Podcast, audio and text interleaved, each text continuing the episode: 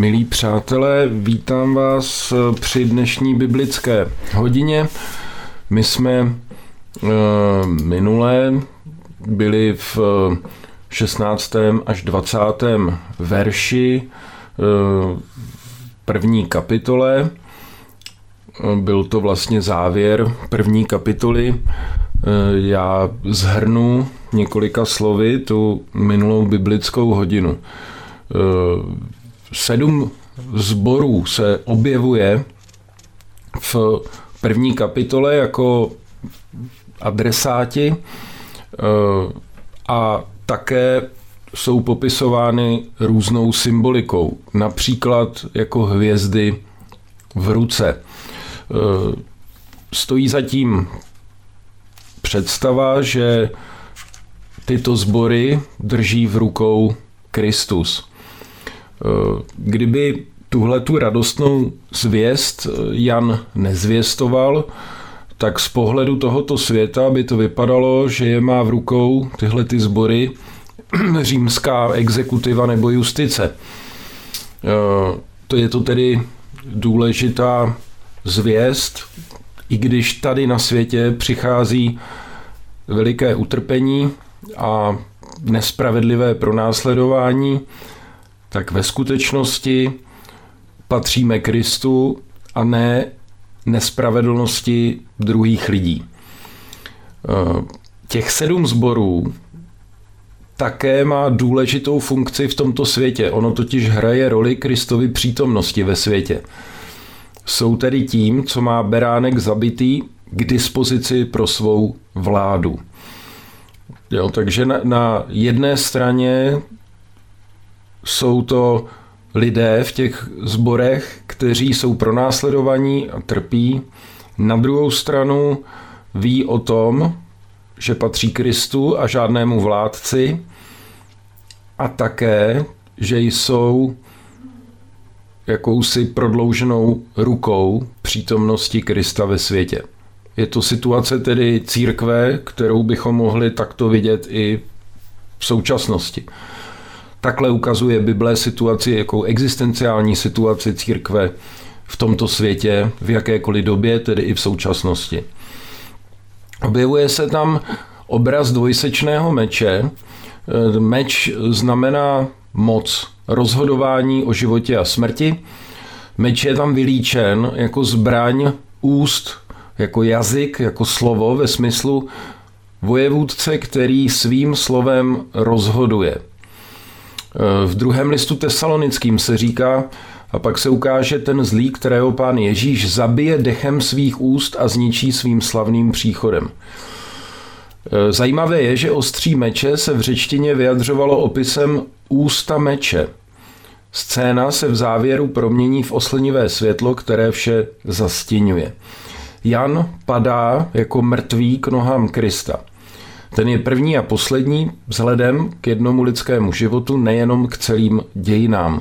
Kristus je ten, který nás předešel ve smrti, ve vzkříšení. Opakuje se tady eh, tedy představa, že Kristus je jediný pán. Ne vládce, ne nespravedlivý člověk, ne kolo dějin nebo osud. Kristus je jediný, kdo má klíče od hrobu. To znamená, že to má pod kontrolou, lidově řečeno, má pravomoc, má přístup. Spolu s Kristem tedy nejsme vydáni na pospas smrti, ten, kdo má klíče, může odejít, kdy chce a může si pro nás zase kdykoliv přijít. Za obrazem stojí tedy představa smrti jako vězení. Mít klíč také znamená pochopit smysl. Například v Lukášově evangeliu čteme Běda vám zákonníkům, vzali jste klíč poznání. Sami jste nevešli a těm, kteří chtěli vejít, jste v tom zabránili. Klíč tedy znamená pochopit smysl. Kniha Zjevení klade zvláštní důraz na autentičnost toho, kdo má co mluvit. Maloazijským zborům píše Jan, který tedy prožívá stejná utrpení jako oni. Jo, to znamená, že on má co mluvit, je na tom stejně jako oni, je tedy věrohodný, A dále o smrti a o životě rozhoduje ten, který utrpením a smrtí sám prošel, tedy opět je věrohodný. Kristus je věrohodný, protože prošel utrpením a smrtí. Jan tedy má napsat to, co viděl. Je věrohodný. Zajímavé je, a to, je, to se tam objevuje na několika místech, je potřeba to znovu a znovu zdůrazňovat.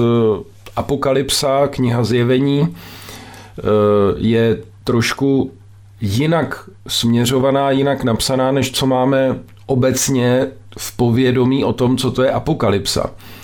Apokalypsa máme pocit, že to je něco, co mluví především o budoucnosti, ale pokud se začteme do apokalypsy, tak zjistíme, že obsahem není nějaká prorocká vize budoucnosti, ale obsahem je analýza současného stavu. Teprve z této analýzy se pokouší autor ukázat další perspektivu. Eh, už ta první vize začíná ohlednutím zpátky. To znamená analýza minulosti, analýza současnosti a z toho se odvozuje budoucnost. Je to tedy něco, co k čemu nás zvou evangelia, abychom dokázali rozpoznat znamení doby správně a teprve z toho odvozovali, jak co bude v budoucnosti. Vysvětluje se tedy v apokalypse ta situace, která je teď. A vysvětluje se také, k čemu tahle ta současná situace spěje. Na závěr je zhrnuta symbolika sedmi hvězd a svícnů, která už byla rozvinutá do, do posuť. Je tam znova zhrnutí, je tam jasně řečeno, že to je sedm zborů, že to je hrstka v moři. O této hrstce ale Bůh ví a osudy těchto lidí uprostřed celého lidstva Bůh sleduje. Tito lidé mají své zástupce v nebi a v hrsti je drží Kristus, nikdo jiný. Tím končí tedy 20. Eh, verš eh, první kapitoly a my se dostáváme dnes eh, k druhé kapitole. A přečtu úvodní slovo k druhé kapitole a potom první až druhý verš z druhé kapitoly. Zařazení sedmi dopisů působí na první pohled poněkud překvapivě. Celá kniha zjevení je totiž formálně dopisem. Nyní potkáváme uprostřed velkého dopisu sedm malých, dopisy uvnitř dopisu – Navíc už velký dopis byl určen právě těmto sedmi adresátům. Jedním tradičním vysvětlením je možnost, že sedm těch malých dopisů tvoří jakousi variabilní doušku, přidanou ke každé kopii. Velký dopis poslaný do Efezu obsahoval vzkaz efeským, kopie poslaná do Smírny, vzkaz smirenským a tak dále. Tato možnost je ovšem těžko představitelná prakticky, a neodpovídá ani záměru autora. Sedmero dopisů tvoří komplet, navzájem se doplňují a poskytují čtenáři malou inventuru toho, jak na tom církev Janových dnů je. Je to první sedmidílná série, jakých bude ve zjevení ještě několik. Pečeti, polnice, nádoby, hromy. Okolnost, zda dělícím prvkem uvnitř série je zrovna pečeť, polnice nebo dopisní obálka, je zde jenom formální. Rozdíl mezi touto a následujícími sériemi není ani časový, není tomu tak, že by tato série mluvila o přítomnosti a všechny další o budoucnosti. Spíše je to zametení před vlastním Prahem. Zatímco všechny ostatní série podávají kritický obraz světa kolem, tato úvodní dopisní série podává kritický obraz církve v tomto světě. Zatímco ostatní série předvádějí takřka kosmické drama, tato úvodní analyzuje, co má Bůh k dispozici tady na zemi. Záměrně přitom ukazuje sedm maloazijských sborů spíše jako bezbrané hrstky. Navíc i se zřetelnou preferencí ubožejších proti na pohled úspěšnějším. Vzkazy sedmi sborům jsou pečlivě zakomponovány do celku knihy. Jakožto dopisy uvnitř dopisu kopírují velký dopis nejenom svojí formou, ale i obsahem. Každý má dopisní záhlaví, tak jako zjevení 1, 4 až 5. V každém se opakuje příkaz piš, tak jako 1.11, ale každý také na začátku opakuje vždy některý prvek z úvodní vize velkého dopisu a v závěrečném zaslíbení některý prvek ze závěru celé knihy. Touto paralelou je snad naznačena kontinuita. Sedm maloazijských sborů má přečkat to všechno, co je ve velkém dopise líčeno jako stav a směřování celého světa. Přečtu nyní tedy z knihy Zjevení z druhé kapitoly první a druhý verš. Andělu církve v Efezu piš. Toto praví ten, který drží sedm hvězd ve své pravici, který se prochází mezi sedmi zlatými svícny. Vím o tvých skutcích, o tvém úsilí i tvé vytrvalosti. Vím, že nemůžeš snést ty, kdo jsou zlí, a vyzkoušel si ty, kdo se vydávají za apoštoly, ale nejsou, a zhledal si, že jsou lháři. První část prvního verše. Efes byl významným řeckým městem na maloazijském pobřeží. V římské době se stal správním centrem celé provincie Ázie, dnešní Turecko. Měl přístav, kromě správní důležitosti byl i úspěšným obchodním a kulturním centrem. Stál zde proslulý chrám bohyně Artemis. Dalo by se tedy říci, že Jan začíná od hlavního města oblasti, do níž své poselství směřuje. Pokud jde o církev, byla situace neméně pestrá.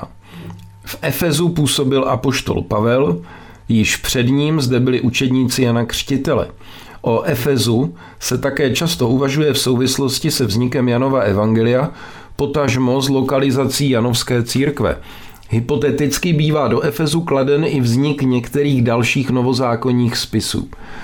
Z toho všeho vychází Efes jako velice živé centrum křesťanské teologie a křesťanského života, stěží však jako jednotné harmonické společenství. Toto praví ten, který drží sedm hvězd ve své pravici, který se prochází mezi sedmi zlatými svícny.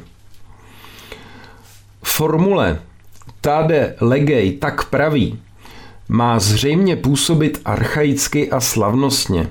Upomíná na hebrejský obrat tak praví hospodin, charakteristický pro starozákonní proroky, ale také například knihu Exodus 4. kapitola 22. verš a další místa. Zatímco komu je řečeno velmi stručně, od koho je vyjádřeno slavnostním opisem, který se v každém ze sedmi dopisů liší. Samozřejmě nejde jen o to, aby se autor neopakoval, i když je zřejmé, že mluví vzkříšený Kristus. Opis upomíná na nevyslovitelnost božího jména. Sedm různých opisů nad to navozuje dojem, že toho, který zde promlouvá, ani nelze slavnostně postihnout, jenom směrem k němu poukázat. Zároveň ovšem právě tyto opisy zařazují jednotlivé dopisy do velkého dopisu celé knihy Zjevení. Ten, který drží sedm hvězd ve své pravici a prochází uprostřed sedmi svícnů, je odkazem na první kapitolu 16. verš a 13. verš. Mluví ten, který má efeský sbor spolu s ostatními šesti ve svých rukou a který je přítomen mezi nimi. Druhý verš, první část. Vím o tvých skutcích, o tvém úsilí i tvé vytrvalosti. Hlavní část každého ze sedmi dopisů začíná slovem oida, tedy znám, znám tě, vím o tobě. Stejně jako o u starozákonních proroků, ani tady není na prvním místě věštění budoucnosti, ale analýza současné situace. Znám tě, vidím do tebe, jsi takový a takový. Dělej s tím něco a tady máš zaslíbení. Nedělej nic a prognoza je špatná. Prorocké slovo ani zde není předpovídáním budoucnosti, ale analýzou, která staví člověka nebo celý sbor na křižovatku co dál. Na prvním místě mezi tím, co o efeském sboru ví, jsou skutky. Je otázkou, Zda smíme do zjevení jen tak bez dalšího promítat terminologii z polemiky mezi apoštolem Pavlem a Jakubem o spasení vírou versus skutky. Jan nemluví o skutcích zákona nebo o dodržování zákona. Možná bychom zde na místo skutků mohli přeložit volněji životní postoj. Je ovšem pravda, že tyto skutky, ať už je interpretujeme jakoli, se zdají mít podle Jana soteriologický dopad. Soteriologický dopad eh, soteriologie eh, je odvozeno to, eh, to slovo z řečtiny ze soterie, což znamená spása. Když tedy řekneme soteriologie, tak to znamená, že se to nějakým způsobem vztahuje ke spáse. Tedy kdo je původcem spásy, Eh, se tím především míní na křesťanském slova smyslu. Eh, znamená to tedy, eh, že původcem spásy je Ježíš Kristus a soteriologie se zabývá tady tímto vztahem Ježíše Krista ke spáse člověka. Další dvě charakteristiky, které jsou přičteny efeským k dobru, jakoby jejich skutky dokreslovaly. Jsou to námaha nebo také úsilí a vytrvalost. Efes, efeský sbor, je tedy nejprve vylíčen jako neúnavné vytrvalé společenství, kterému, pokud jde o jejich skutky, není co vytknout. Druhá část druhého verše. Vím, že nemůžeš snést ty, kdo jsou zlí a vyzkoušel si ty, kdo se vydávají za apoštoly, ale nejsou a zhledal si, že jsou lháři. Křesťané v Efezu jsou chváleni za to, co dělají, ale stejně důrazně i za to, co nedělají, k čemu se nenechali přimět. Jan si zde pohraje se slovy, když efeské chválí za to, co jsou ochotní snášet pro Krista a jedním dechem i za to, co nejsou ochotní snášet falešné apoštoly, falešné učení. Snad nejcharakterističtějším rysem všech sedmi dopisů je to, že bojují o zachování křesťanské identity. Je příznačné, že Jan si nedělá sebe menší starosti o zachování církve, pokud jde o pronásledování ze strany státu nebo linčování a pogromy ze strany sfanatizovaného davu nedělá si starosti, pokud jde o život. Má obavy jen z ohrožení, které si jeho křesťanské tak říkajíc vyrábí, které si jeho křesťané tak říkajíc vyrábějí sami. Ze ztráty vlastní křesťanské identity, vinou kompromisu a falešného, neautentického učení. V dopise do Efezu jmenuje na prvním místě falešné apoštoly. Tím zřejmě nemíní, že by se někdo neprávem vydával za jednoho z dvanácti. Mínění jsou obecněji potulní kazatelé, kteří přicházeli s apoštolskou misionářskou autoritou, oháněli se svým povoláním, posláním a duchem svatým a přitom učili něco, co podle Jana i podle efeských přesahovalo hranice pravověrného křesťanství. Kdo přesně byli tito odmítnutí apoštolové a co učili s jistotou nevíme. Nejsou totožní s Nikolajty, o kterých bude pojednávat verš 6. Na rozdíl od Nikolajtů přicházeli odinut zvenčí a již byli odmítnuti. Nikolajité jsou místní a jejich problém dosud trvá. Někteří badatelé zvažovali možnost, zda ve skutečnosti nejde o vnitrokřesťanskou polemiku mezi stoupenci Janovými a Pavlovými, falešnými apoštoly by pak pro Jana byli apoštol Pavel a jeho žáci. Tato možnost je však příliš hypotetická a neprokazatelná. Zajímavě postupuje Giesen, který z kontextu vyvozuje, že křesťané v Efezu snášeli utrpení pro Kristovo jméno, zatímco falešní apoštolové radili kompromis. Například na oko se podřídit císařskému kultu a podobně. Tady tedy dnes skončíme. Je to tedy závěr druhého verše. Příští hodinu projdeme z druhé kapitoly třetí až sedmý verš.